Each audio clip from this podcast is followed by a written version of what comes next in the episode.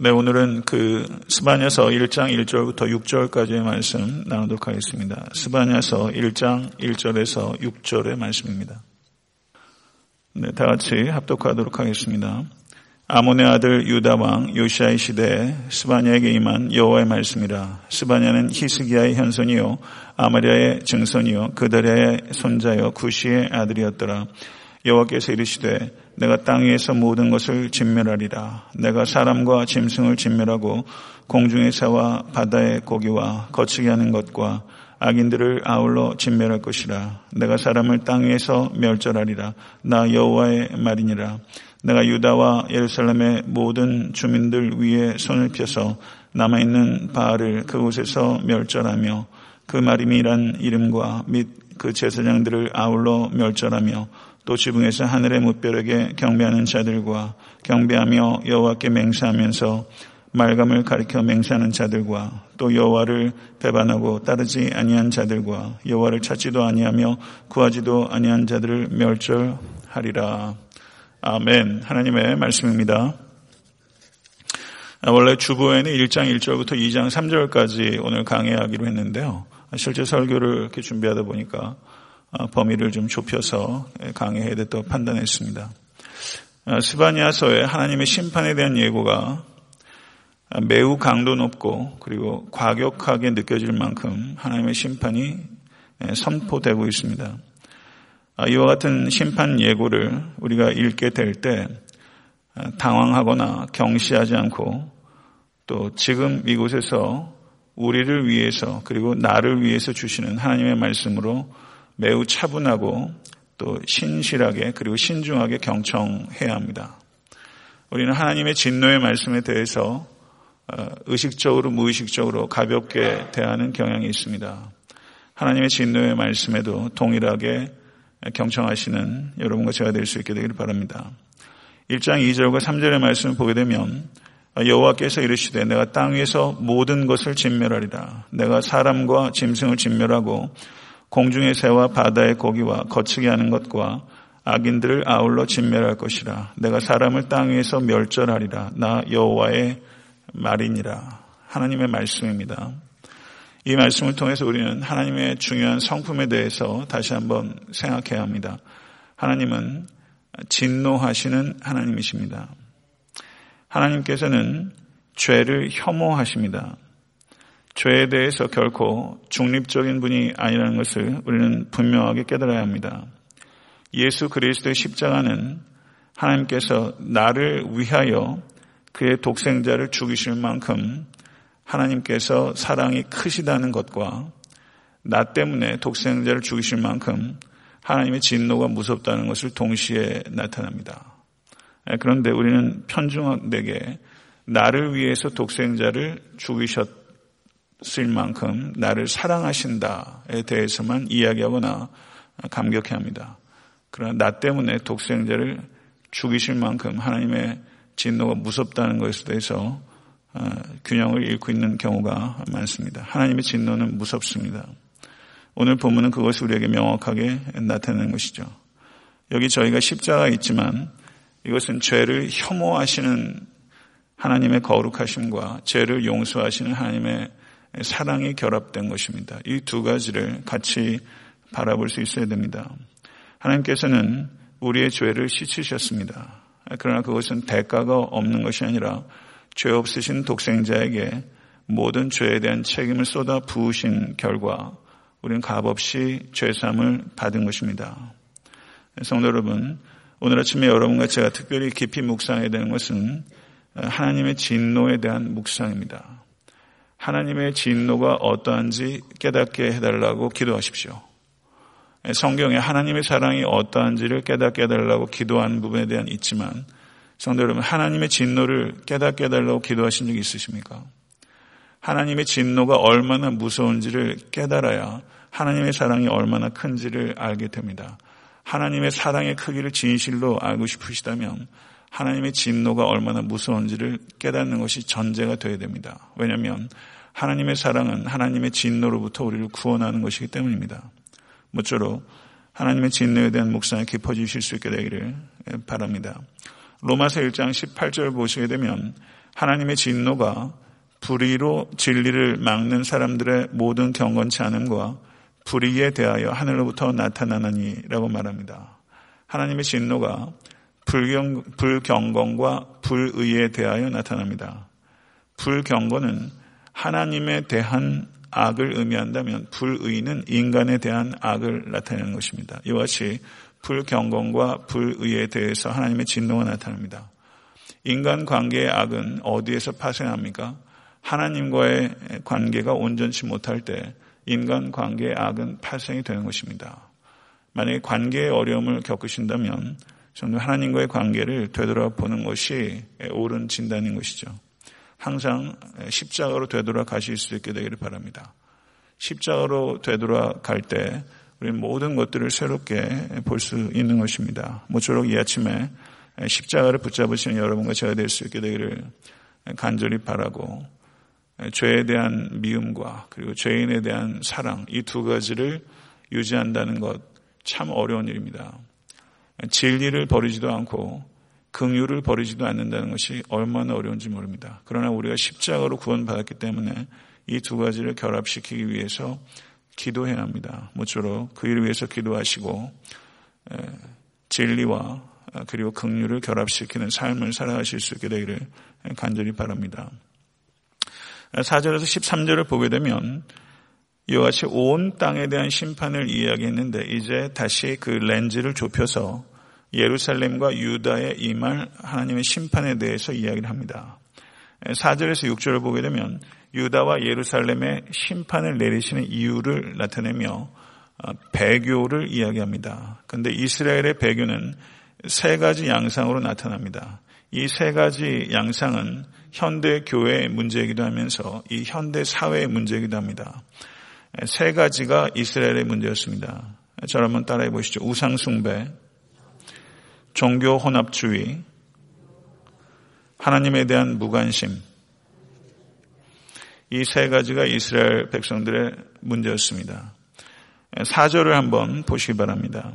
내가 유다와 예루살렘의 모든 주민들을 위해 손을 펴서 바알을 그곳에서 멸절하며 그 말임이란 이름과 및 그 제사장들을 아울러 멸절하며 라고 말하면서 바알 숭배, 바알 숭배라는 우상 숭배 죄에 대해서 언급하고 있습니다. 바알 숭배가 이스라엘 땅에 처음에 어떻게 들어왔습니까? 북이스라엘의 어떤 왕을 통해서 들어왔죠? 아하방. 아하방이 누구랑 결혼했습니까? 이세벨입니다. 아합이 문제는 뭐냐면 바알 숭배가 그 전에는 개인적인 차원에 있었는데 아합 왕을 통해서 바알 숭배가 국가적인 차원의 죄가 됐다는 것이 큰 문제였습니다. 그런데 이 북이스라엘의 이 국가적 차원으로 이 바알 숭배가 만연하게 된 문제에서 그친 것이 아니라 문제는 아합과 이세벨의 딸이 아달랴입니다. 그런데 이 아달랴가 어디에 결혼하냐면 남유다의 다윗 왕과 결혼하게 됩니다. 그래서 남유다에까지 바알 숭배가 들어오게 된 것이죠. 그러면 이 바알 숭배가 북이스라엘로 들어오게 된 배경이 뭐냐면 아합 왕의 그 선대왕이 누군가 그 오므리입니다.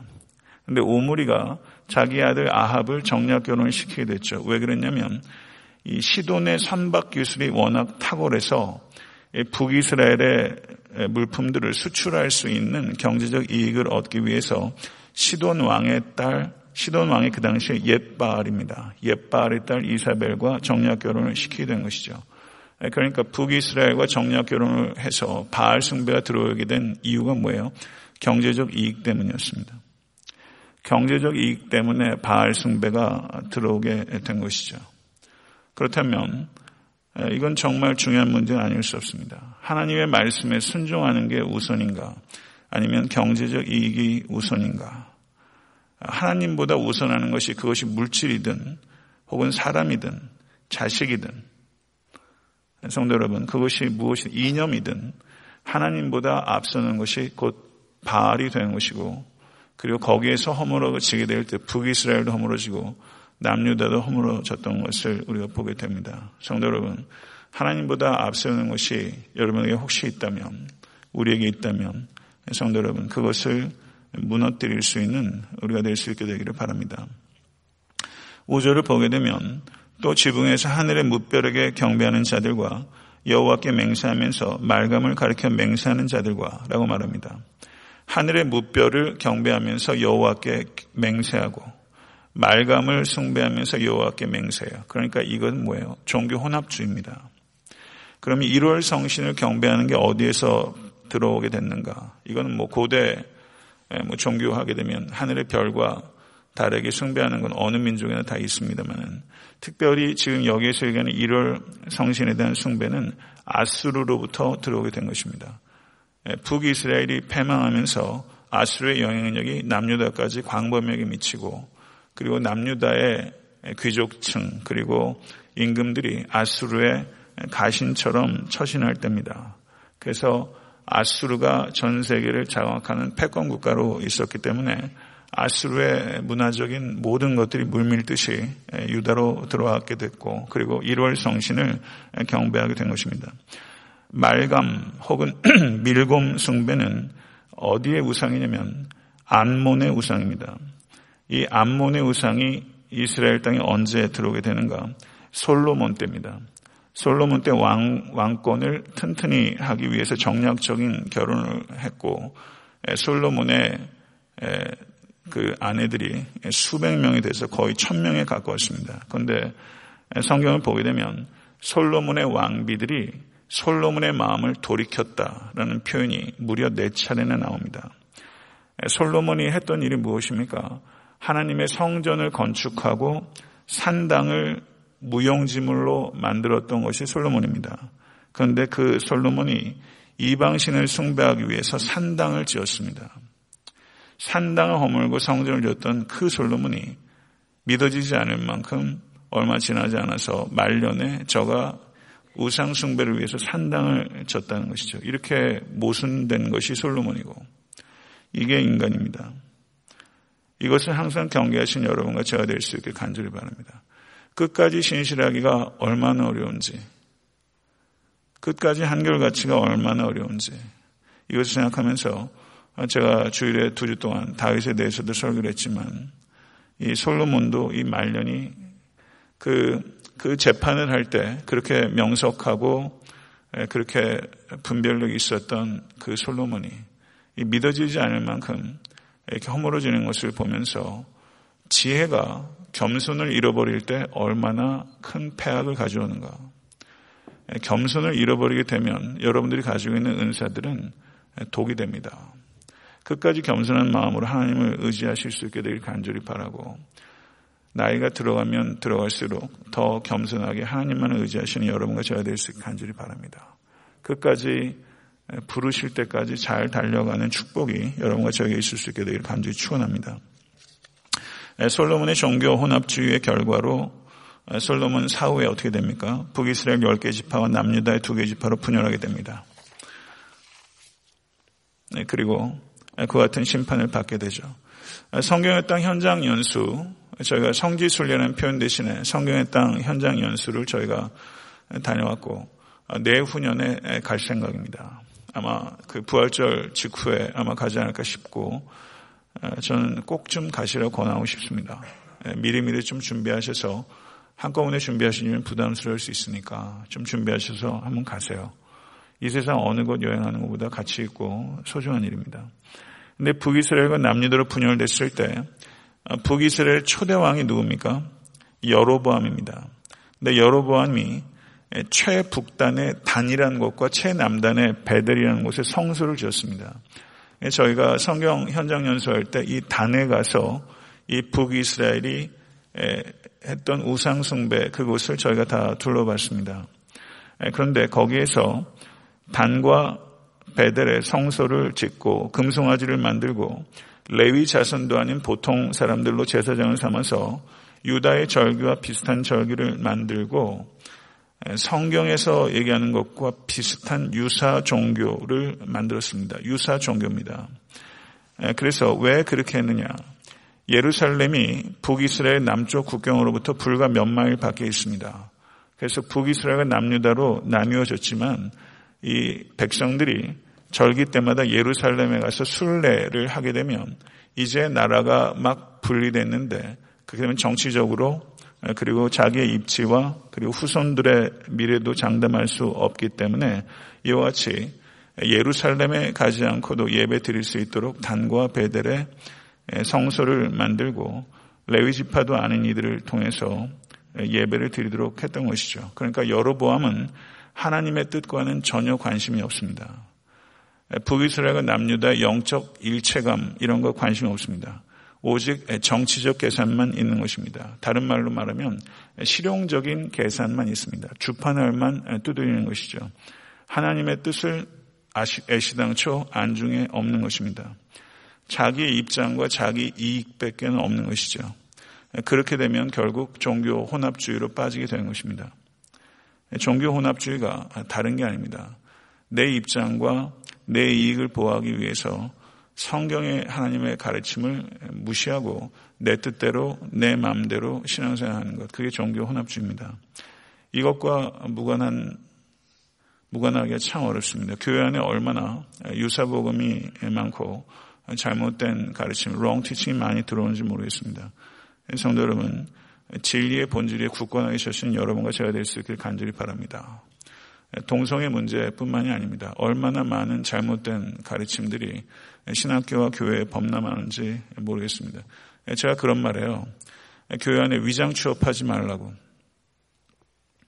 예, 한국에 옛날에 예, 그뭐 정치적 격변기에 대학생들이 많이 공장에 들어갔을 때 위장 취업이란 말 많이 했는데요.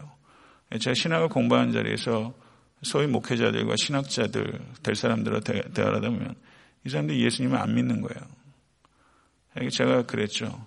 교회 위장 취업하지 말라고. 그 안 믿으면 종교학과 교수하라고. 교회 어지럽히지 말라고. 제가 그런 얘기 좀 하기도 했었습니다. 성도는 교회 안에 위장 취업해 있는 잘못된 롱 티칭들이 얼마나 많은지 몰라요. 교회를 허무는 것은 사실 타 종교가 아닙니다. 교회 안에 들어와 있는 잘못된 가르침입니다. 그래서 그 저를 가르쳤던 닥터 휴겐버거라는 사람은 자유주의의 신학적 이론에 대해서도 복음주의자들이 정확한 이해를 갖고 그들의 어깨 위에 올라서라 이렇게 가르쳤어요. 굉장히 중요한 문제입니다.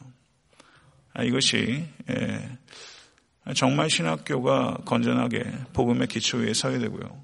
그리고 개교의 목회자들이 신학적으로 건전하고 분명하고 그리고 명확한 체험 위에 교회를 진리를 사수해야 되는 그런 시대에 우리가 살고 있습니다. 종교 혼합주의 좋은 게 다 좋은 게 아닙니다. 반짝이는 게 다 금도 아니고요. 반짝이는 게 다 금이 아닙니다. 교회가 양쪽으로 성장한다고 다 부흥이라고 생각하지 않습니다. 어느 누구도 그렇게 생각하지 않을 겁니다. 정말 부흥이 뭐냐? 말씀의 부흥입니다. 그리고 성령의 역사가 나타나죠.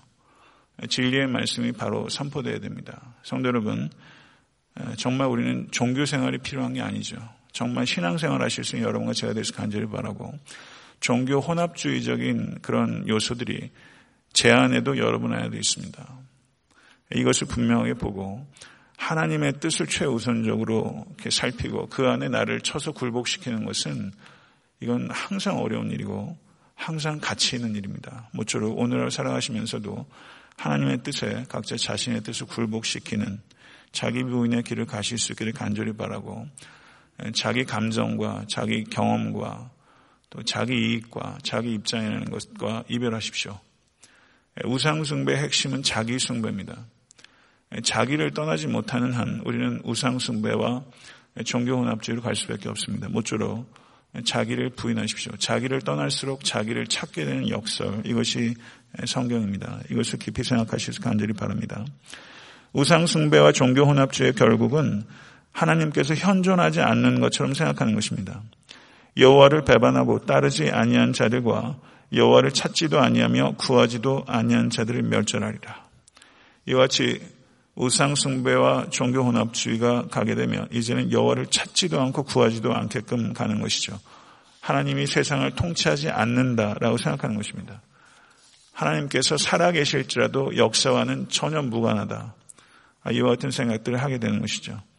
그래서 에스겔서 8장 12절을 보면 여호와께서 우리를 보지 아니하신다. 이렇게 얘기하는 사람들이 나타나게 되는 것입니다. 이런 말이 있습니다. 인간의 마음은 우상을 만드는 공장이다. 인간의 마음은 우상을 만드는 공장이다. 여러분, 여러분의 마음 속에는 그 공장 폐쇄하실 수 있게 되길 간절히 바랍니다. 그 공장 폐쇄해야 합니다. 우상 숭배가 뭐냐? 성 어거스틴이 이렇게 명확하게 정의했습니다. 우상은 써먹어야 할 것을 써먹는 것이 아니라 숭배하는 것이다. 또한 숭배해야 할 대상을 숭배하는 것이 아니라 써먹는 것이다. 이렇게 말했습니다. 한마디로 말하면 우상숭배는 하나님을 써먹는 것이 우상숭배입니다. 하나님을 써먹는 사람.